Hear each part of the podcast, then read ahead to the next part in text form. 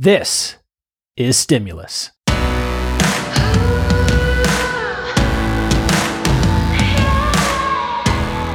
Hello, my friends. Rob Orman here. You are listening to the Stimulus Podcast, where we break down strategies, ideas, and tactics to live and work with intent. I spent 20 years as an emergency physician and now as a certified executive coach help docs work through burnout, overwhelm, career quagmires, leadership challenges, maladaptive habits, and behaviors. If you want to learn more about what we do or sign up for a free coaching discovery session to get clarity on your challenges and goals, you can find it all at our website, roborman.com. And, and many of you have reached out asking how you can support the show, which is by no means free to produce. So we have started a Patreon page for those of you who want to support this pod, show a little love, and keep the wind in the sails. There is a link to the Patreon page in the show notes for this episode, both on the website where the complete and detailed show notes are, as well as in the truncated show notes on your podcatcher. Either way, it'll get you there. All right, let's do it. On to the show.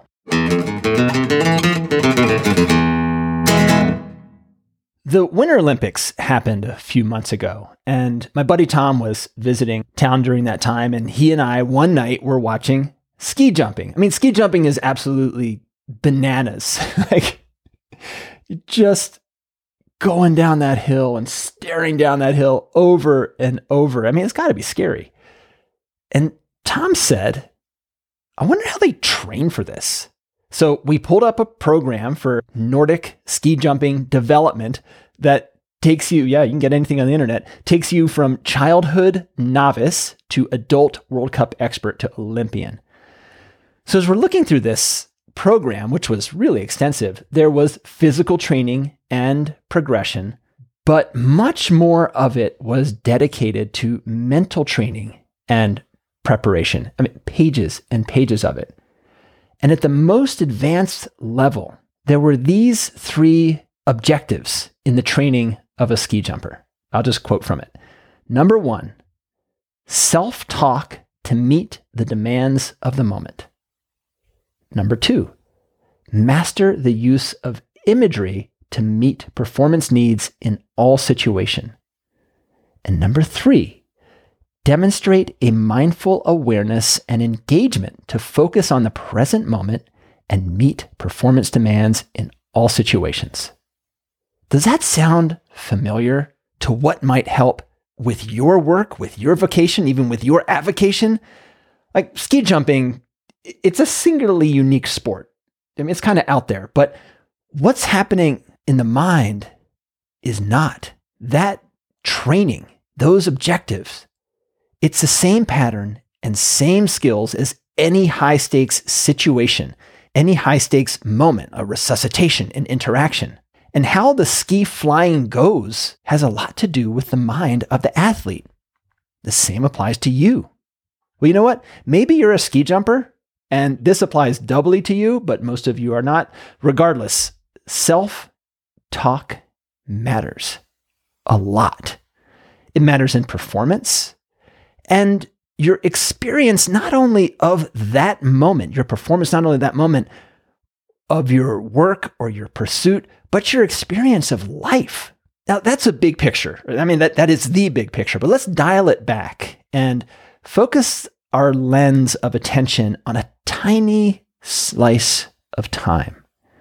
That time when you are in the arena and it is a peak experience, a peak intense experience, when doubt can take center stage, when your inner voice might be something that is less than supportive. And this moment, when that inner voice comes up, is a mission critical fork in the road.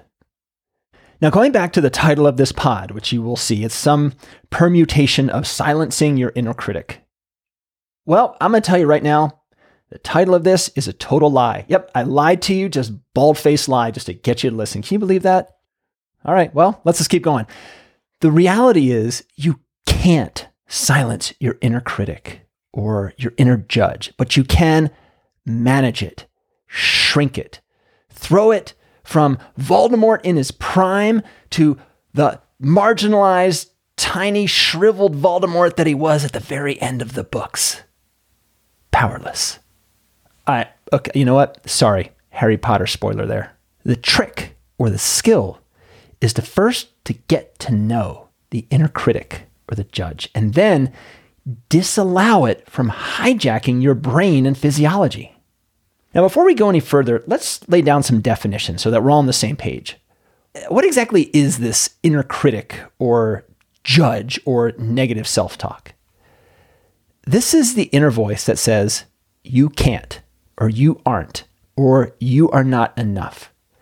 I don't care who you are, you've got one. It might be small, might be large. It might be a shout, it might be a whisper, but it's there. And then how do you know that it's your inner critic talking at that moment? Because it's negative, because it drains you rather than feeds you. This is not a critic that gives you a positive review 100% on Rotten Tomatoes. This is where you are getting panned by the critic. This is your one star Yelp review. And the way our minds work, negativity often gets a free pass at the door, while positivity or wisdom or support, it gets held up and hassled. And a metaphor that I love that is this is totally science nerdy. I mean, like really super specific science nerdy, is that it's kind of like electrical conduction through the heart. The negative self talk, the inner critic, gets to take an accessory pathway, no resistance. Positive self talk gets held up at the AV node and is just delayed and has to work harder to get through. Now, you might be nodding your head thinking, oh man, that metaphor just nails it, nails it. Or you might be shaking your head thinking, what the hell is he talking about? Alas, let's press on. What does an inner critic say? What does it sound like? I mentioned a few before, but let's get a little deeper. Some of what it might say might say, You're not good enough. You're not worthy. Why should they respect you?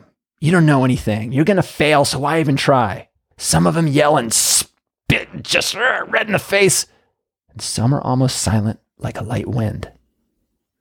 Mine is a whisper, and it says, Why can't you be good as them, or him, or her?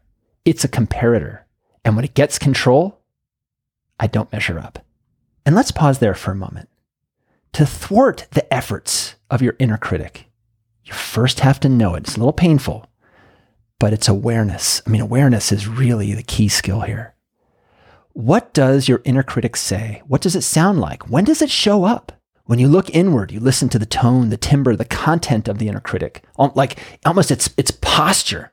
Where do you feel it in your body when it's speaking? And take notice of when the critic comes up during the day. And you, you can even keep a journal if that works for you, but you don't have to. Really, just notice. Now, I mentioned before that one way to know that this is the critic, I mean, come on, you just, you, you pretty much know, but that it's colored with negativity. I think there's some really astute descriptors of this by a guy named Shirzad Chamine, who's a self mastery researcher and author of the book Positive Intelligence, who describes the inner critic as the judge, your judge. When it's judging you and others, it's packed with emotion and negativity. And judgment is contrasted with discernment. Judgment packs heat. The judge sabotages. Discernment is objective, observant without an emotional charge. Where the judge is a saboteur, discernment is the sage. With one of my clients, we call the judge their inner Palpatine and the sage their inner Obi Wan. Now, not everybody is a Star Wars aficionado, but sometimes naming these things can help manage them. And frankly, it takes away some of the punch. It's just sort of this nebulous dread without any form, but you start naming it, you start getting awareness of it. It gives you more control. And you can think of this as different selves within you or different aspects of your inner workings, whatever fits. I mean, it's all metaphors, so just make it resonate for you. Now, let's take this to the real world and see how it all works. Say you are a physician and you are in a complex resuscitation or a complex case, the judge, the critic says, This is a disaster. There's too much going on. You're never going to figure it out. I mean, you're, you're t- totally flailing. Just look at you, look, flapping your arms about. You aren't good enough. Everyone sees it. Everyone sees it. The sage says, there's a lot, there's a lot at play here. Several paths we can take. No one knows a perfect answer, but you have the information and the knowledge to give this patient the best chance. Different timbers, different tones, different content. One negative, draining, one positive, supportive, compassionate, feeding. Left to their own devices, the critic, more often than not, wins, gets the spotlight. The critic hijacks your limbic system. Your amygdala is just firing on all cylinders. Your brain might freeze, fight or flight. Your thoughts, your focus narrow. You are emotionally overwhelmed. The other side of this, the sage, dispassionate, analytical, supportive, the problem solving OODA loop, observe, orient, decide, act, in control, self mastery. We have all experienced both. The question is, how do we get from our inner Palpatine to our inner Obi Wan, our inner critic to our inner wiser sage? Before we get into techniques, let me start by saying you can't always win. You can't always divert it. Sometimes you're just overtaken by the intensity of the moment. And your first reflex reaction may be the critic. It's often hardwired in there with decades of repeated habit. Self criticism and self castigation, they're a habit, especially for high level performers. Now, much of what you read on how to do this, how to you know, get out of the negative self talk is something like, oh, yeah, just stop the negative self talk and start the positive. Bob's your uncle. Have a great day. If only it were that easy, right? then we wouldn't even be having this conversation. And really, the methodology, frankly, is pretty straightforward to understand, but actually doing it takes some work to make it a habit, to get it hardwired. So imagine this, and I, I take this imagery from uh, the same research I was talking about before, Shirzad Chamine. A stimulus comes into your brain, and it's immediately brought to a fork in your mental road.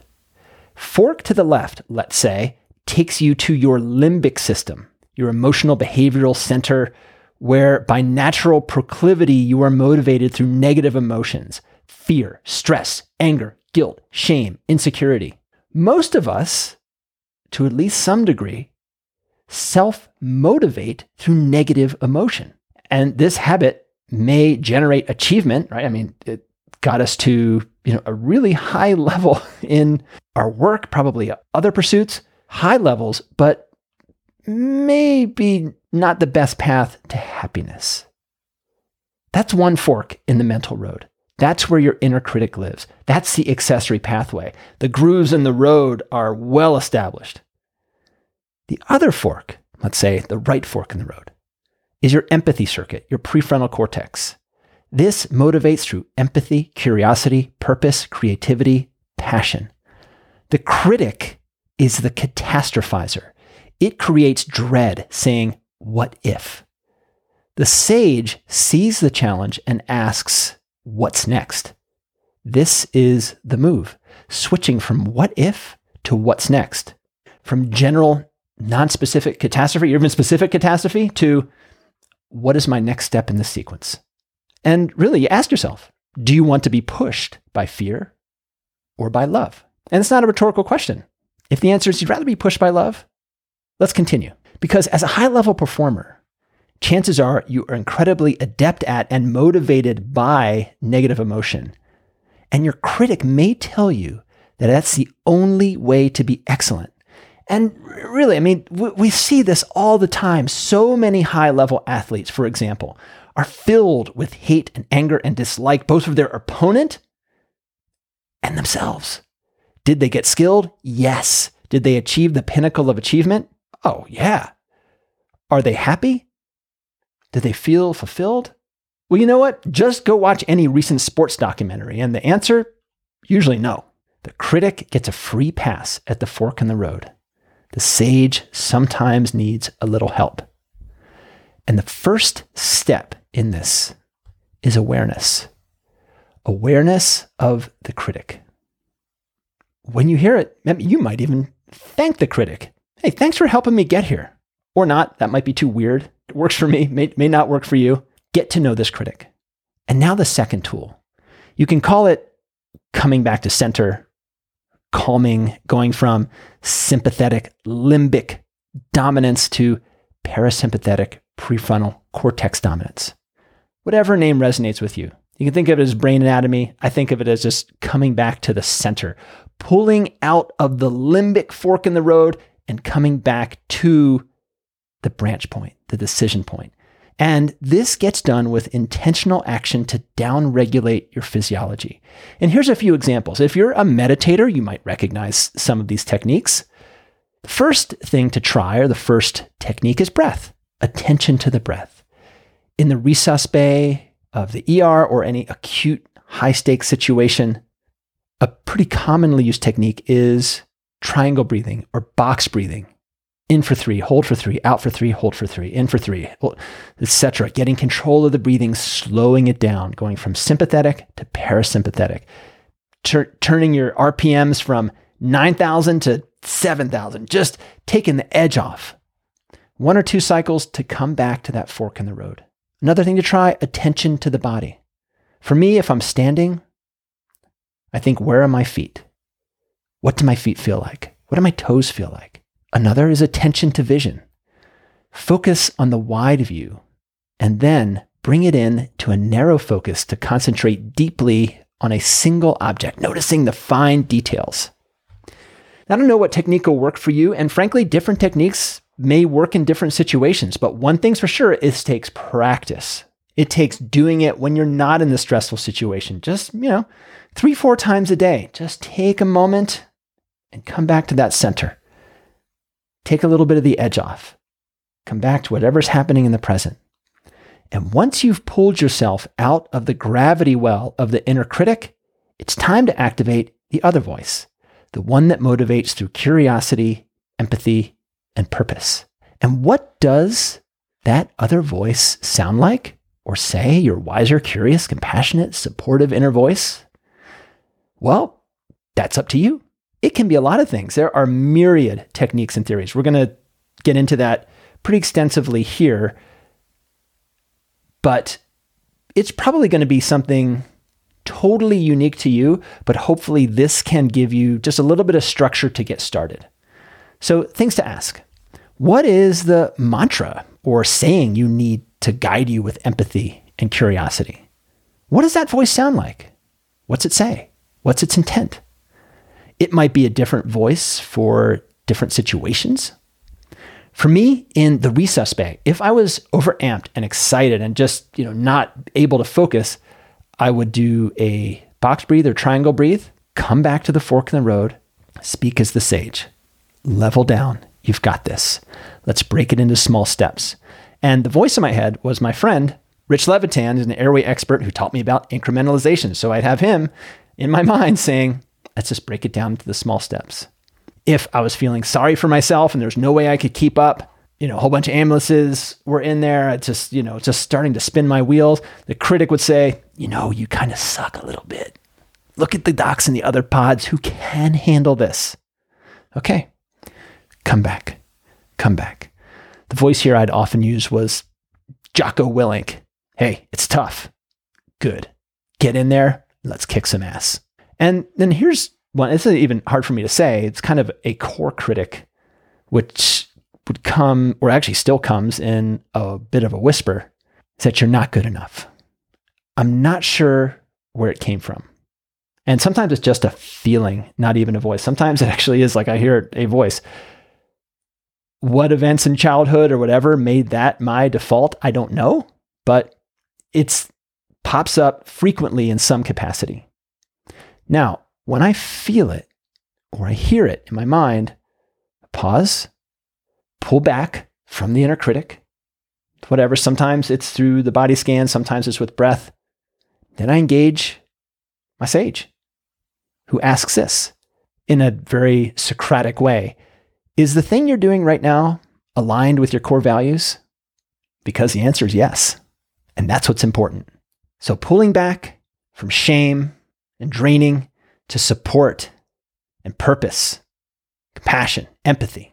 Now, you might think, listening to all this, ah, it's too complicated for me. It's just, it's, a, it's just too much. It's like too much stuff. Well, there was a really interesting study done by Kamal Chopra, a primary school teacher in the UK, that gives another view into what positive self talk sounds like. And he did this study with single digit age students. Right? He made it simple enough for kids to understand. And what I love about it is that when you are in the thick of it as an adult, simple is what's going to work. And he divided self talk into red light words, which are negative, and green light words, which are positive.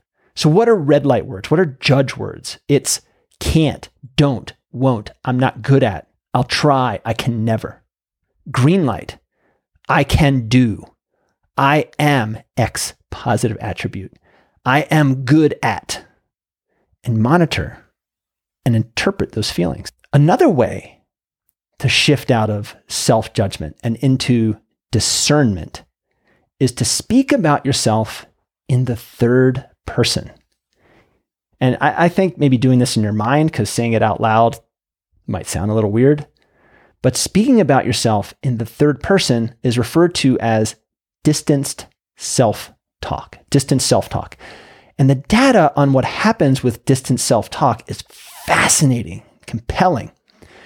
A recent fMRI study found, quote, third person self talk leads people to think about the self similar to how they think about others, which provides them with the psychological distance needed to facilitate self control. And I'll tell you, from time to time, I use this technique. I mean, it, it's just like hitting the nitro on the sports car, going full turbo. So, how do you do it?